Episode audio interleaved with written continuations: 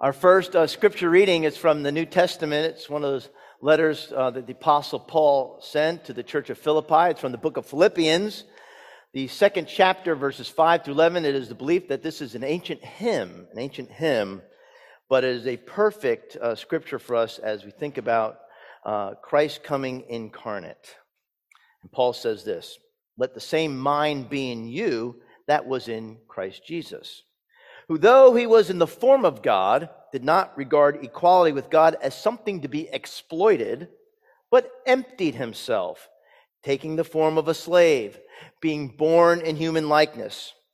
And being found in human form, he humbled himself and became obedient to the point of death, even death on a cross. Therefore, God also highly exalted him and gave him the name that is above every name so that at the name of Jesus every knee should bend in heaven and on earth and under the earth, and every tongue should confess that Jesus Christ is Lord to the glory of God the Father. Friends, this is the word of the Lord. Thanks be to God.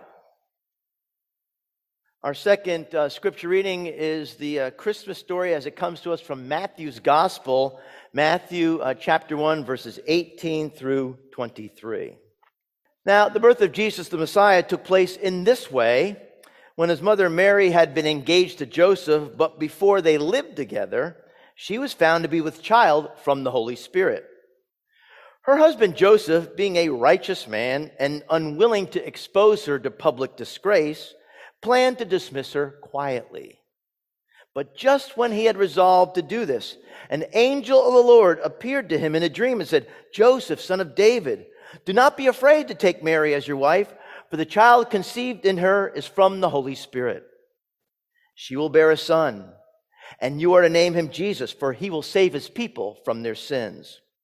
All this took place to fulfill what had been spoken by the Lord through the prophet.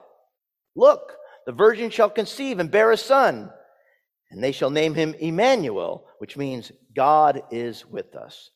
And friends, this too is the word of the Lord. Thanks be to God.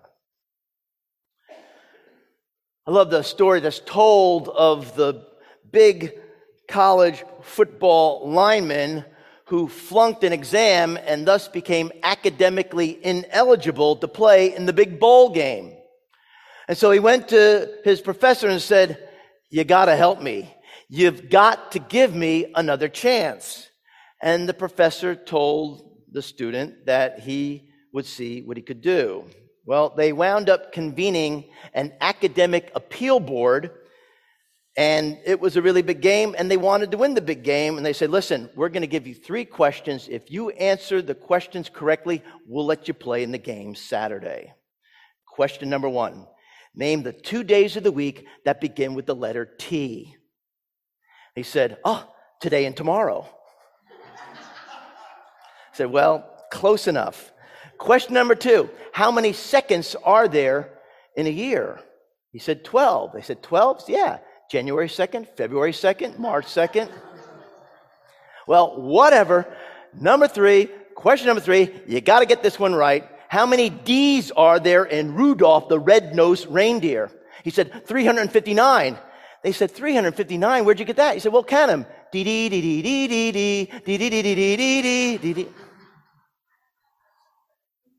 You know, the first service liked that a lot better than you guys. I'm just, I have to compare. Well, instead of a red nose like a Rudolph, we have uh, red cheeks of guilt, shame, embarrassment, and that all too often affliction called not good enoughness. Friends, the good news of Christmas is that God rushes to meet us when we are most unlovable.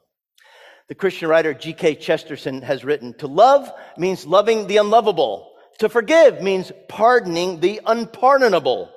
Faith means believing in the unbelievable. Hope means hoping when everything seems hopeless.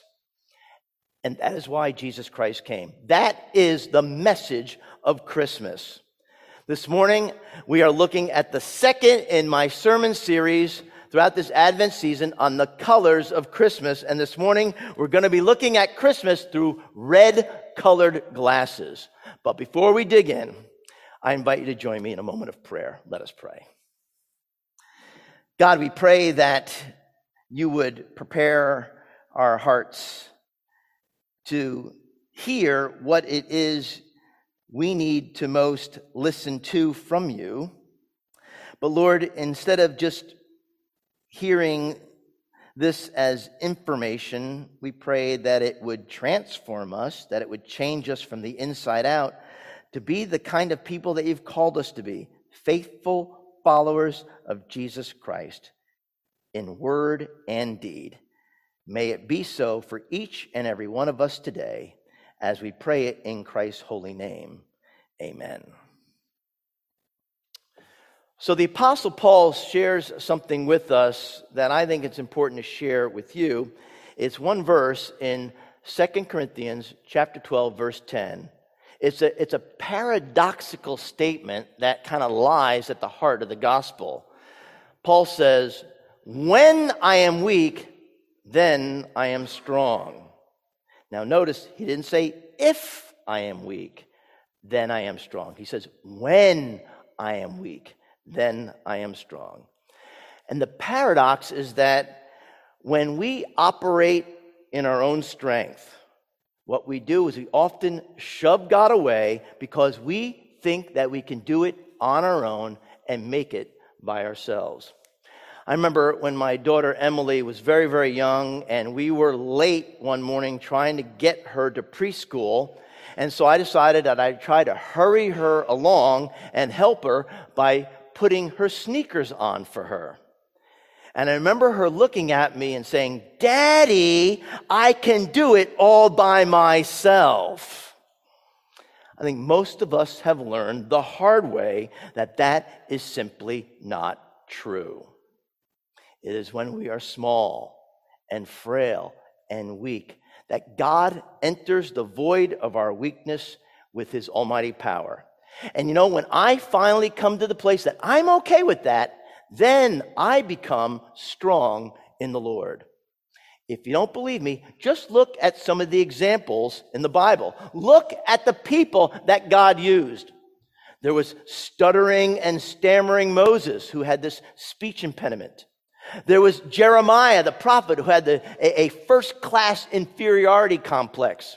There was Elijah, who had manic depressive tendencies. Simon Peter, who was so impulsive. The apostle Paul, who was crippled by this mysterious thorn in the flesh. And then we come to the Christmas story with Mary and Joseph. Oh, it was your classic boy meets girl. Joe loves Mary, and I bet that this carpenter had a picture of both of them as a wallpaper background on the screen of his phone. Joseph had plans, and he had hopes, and he had dreams for them as a couple. Who knows? Maybe he had talked about using those carpentry skills and, and building a dream house in which they could live. Not long after that, everyone saw an engagement picture of them in the, the Nazareth uh, Gazette. It was also a time in that young couple's life when they registered their pattern down at one of the local department stores. Lord and Taylor, no doubt.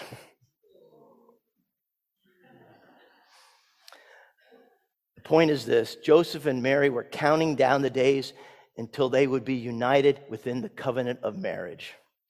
The wedding service was planned, the caterer was booked, and the, and the cake was ordered. But that dream of a lovely marriage becomes a nightmare on Elm Street because Mary utters a phrase that changes everything. She says, Joseph, I'm pregnant. I want you to put yourself in Joseph's shoes for just a moment. He knows that there's no way that he could be the father. And so that heart of love is waking up to this reality that there's something growing inside of Mary, and he now is red faced with embarrassment. And so the Bible says that Joseph was unwilling to expose Mary to public disgrace and planned to dismiss her quietly. But then we have that marvelous scene in which an angel of the Lord comes to him in a dream with a plan to save the world. The angel says, Joseph, with your heart so right, won't you take pregnant Mary to be your bride tonight?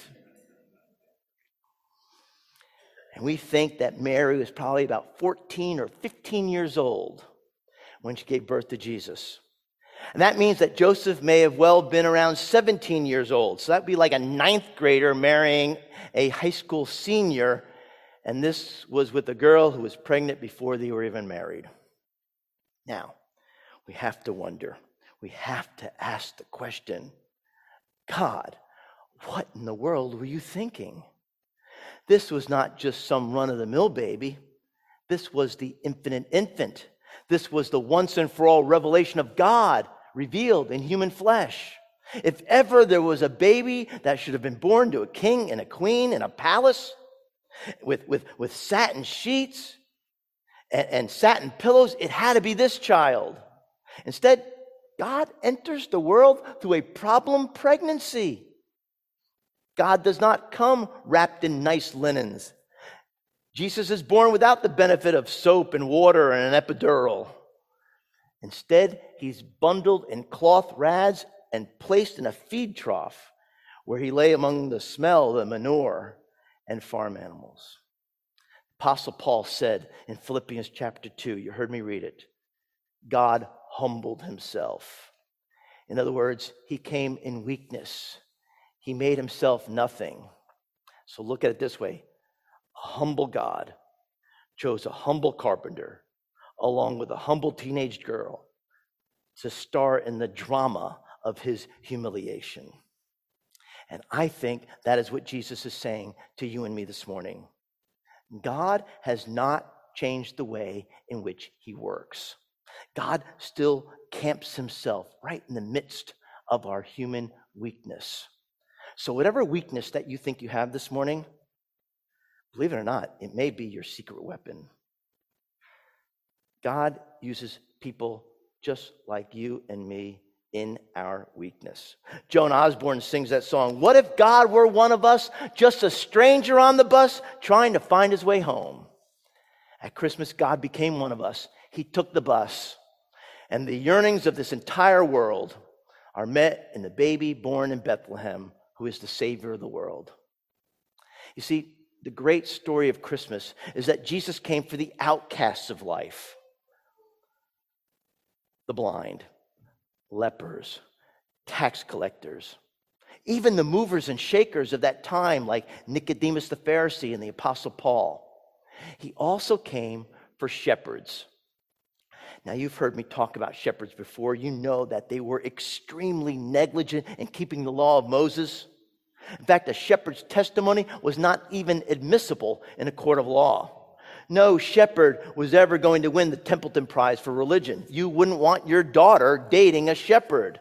They never went to church. They lived on the fringe of town and on the fringe of society. And yet, and yet, the angel of the Lord appeared to them and, said, Do not be afraid. I bring you good news of great joy. For today in the city of David, a Savior has been born. He is Christ the Lord. At Christmas, God reached down to the bottom of the barrel and He made them the apple of His eye.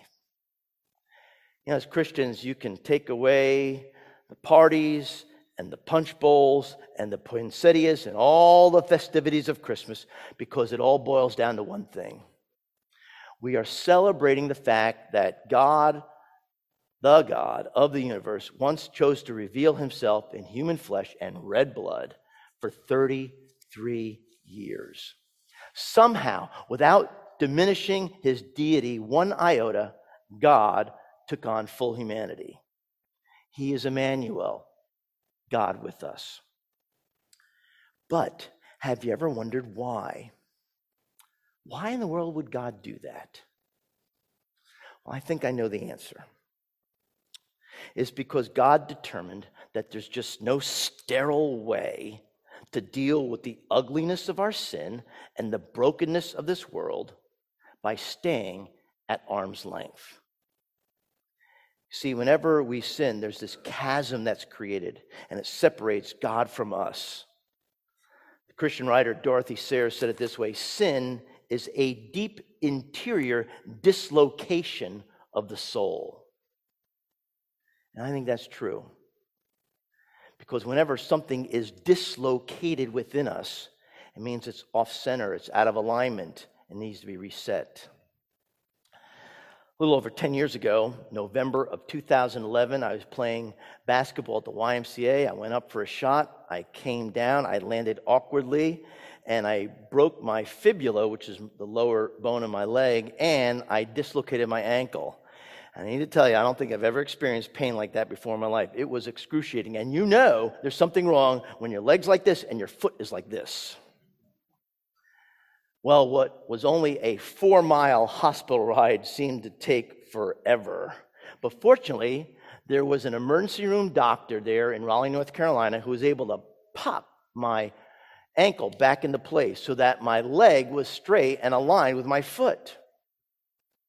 But what if the dislocation isn't in our foot or shoulder or hip or elbow? What if it's something else? What if it's someplace deeper? What if it's in our hearts? The solution is still the same it has to be reset. Our lives have to be recentered on Jesus Christ. Jesus Christ came to live among us and for us and for our salvation. The angel said to Joseph, You shall name him Jesus, for he will save his people from their sins. How many hockey fans out there? Good. Thank you. Thank you, Jen. In hockey, the word save has a very specific meaning. A save is when the goalie stops the puck from going in the net behind him. So the goalie sort of becomes the last line of defense for his team. And sometimes goalies are called upon 25 times, 35 times, and even 45 times to make acrobatic saves to try to keep the puck out of the net to help their team win. In other words, the goalie saves his team for the day. Well, friends, Jesus, the Savior, welcomes us to the table today. And the Savior is here to welcome you and welcome me in all our weakness so that we go from darkness to light, from the power of death to the power of life, from the power of Satan to the power of God. And God meets us here. And He transforms every inch of our lives so that we are made new. So, friends, let's come to the table this morning where God promises to meet us and lead us to the promise of life beyond life. Glory be to God. Would you join me in prayer? Let us pray. Lord God, we do want to have a heart for you because we know that you care for us at the deepest and most intimate level of our lives. We thank you for your divine love that reaches down into the very depths of our being and heals even our deepest hurts. We thank you that you are the God who comes to us in our weaknesses. And today we lay before you our red faces, those shortcomings, the fears, the doubts, the guilt, the shame, all of it. We bring to you these things about us that kind of hold us prisoner and, and, and cause us to, to stay awake and lie at the ceiling at night. God, we believe that you can turn these, these scars into stars. That the, the very things we despise and, and fear about ourselves, you can transform into untold blessings for ourselves and for others. Oh God, transform us with the power of your love, strengthen us, and give us patience so that we may reflect the glory of Jesus Christ to the people around us. And we ask these things in the name of Him who came for us and to save us, Jesus Christ, our Messiah and Lord. Amen.